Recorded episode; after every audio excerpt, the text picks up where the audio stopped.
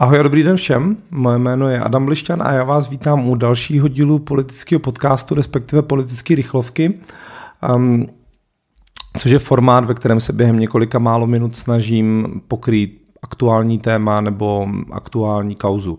Tentokrát bych chtěl mluvit o uh, KHL, kontinentální hokejové lize, a možná vás tohle překvapí, že tohle řeším v politickém podcastu, ale mm, ono se v posledních dnech a týdnech čím dál tím častěji potvrzuje to, co, o čem se už dlouho vědělo, a sice, že kontinentální hokejová liga není nic jiného než propaganda Vladimíra Putina.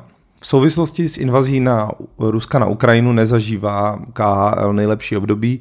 Z ligy odstoupily hned dva celky, které přinášely soutěži jakousi mezinárodní prestiž, konkrétně finský Jokerit Helsinki a lotyšský klub Dynamo Riga.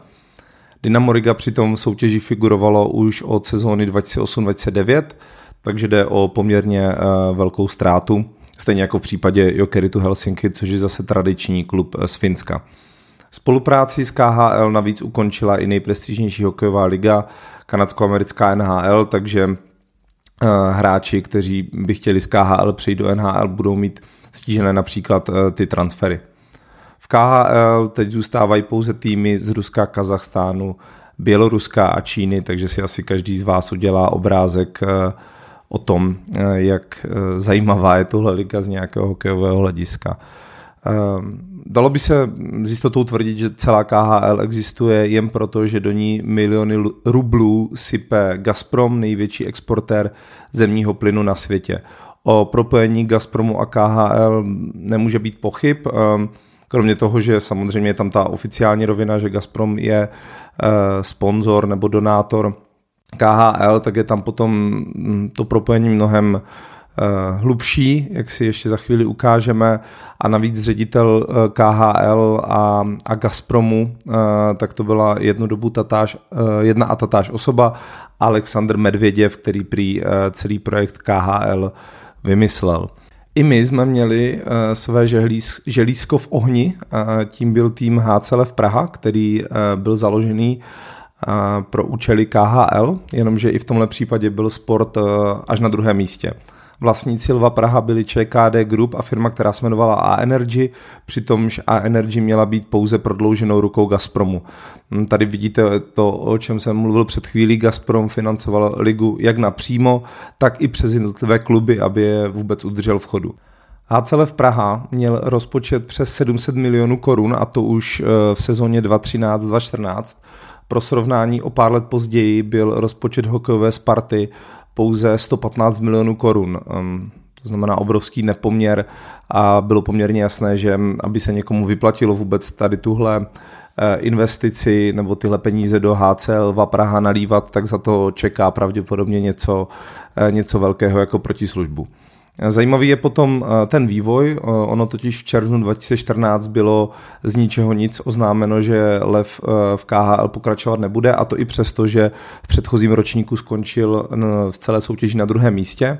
Navíc pravidelně překonával návštěvnické rekordy celé ligy, takže dalo by se říct, že byl velmi úspěšný. No a ten důvod konce, proč vlastně skončil, tak eh, to, k tomu se musíme vrátit o dva měsíce zpátky, kdy 10.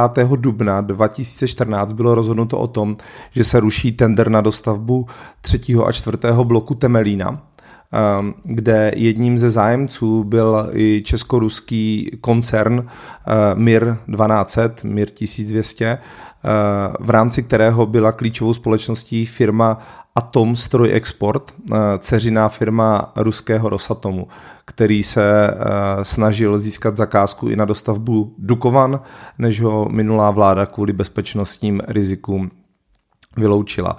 Jinými slovy, když byl ten tender na dostavbu Temelína zastaven, tak už nebylo potřeba, aby ruská vláda prostřednictvím Gazpromu a dalších skupin eh, dávala do českého týmu stovky milionů korun každý rok, protože ten ultimátní cíl, o který šlo, a sice vyhrát tender na dostavbu Temelína, už se nemohl uskutečnit.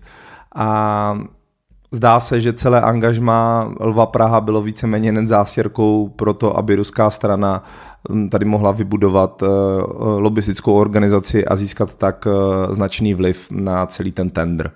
Ještě zpátky k samotné KHL, o tom, že nejde o ligu těch nejlepších, ale spíš o propagandu Vladimira Putina a jemu zpřátelených režimů svědčí i fakt, že se v roce 2016 eh, do KHL přidal i tým Kunlun Red Star z čínského Pekingu, který byl zase založen pouze pro účely KHL, předtím neexistoval.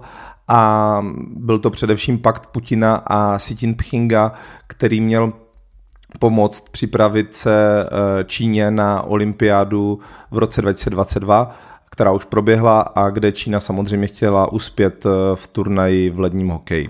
O tom, že KHL je od začátku jak sportovní, tak ekonomický nesmysl, svědčí například i to, že eh, ve stejné divizi spolu hrají UFA a Vladivostok, týmy, mezi kterými je vzdálenost eh, více než 5000 kilometrů, které se musí pravidelně potkávat a myslím si, že možná ještě o něco líp to vystihuje uh, už jednou zmíněný Jokerit Helsinki, který když hrával ve finské lize, tak uh, proti svému rivalovi IFK Helsinki to měl jen uh, 3 kilometry daleko, ty hokejové haly obou týmů byly od sebe jenom 3 kilometry, takže tam ta rivalita byla jasná, ale místo toho, aby právě tyhle derby pokračovaly, tak Jokerit začal lítat do Chabarovsku nebo právě do Číny, což je 6000 kilometrů daleko. Takže eh, uznejte sami, že to asi úplně nedává smysl.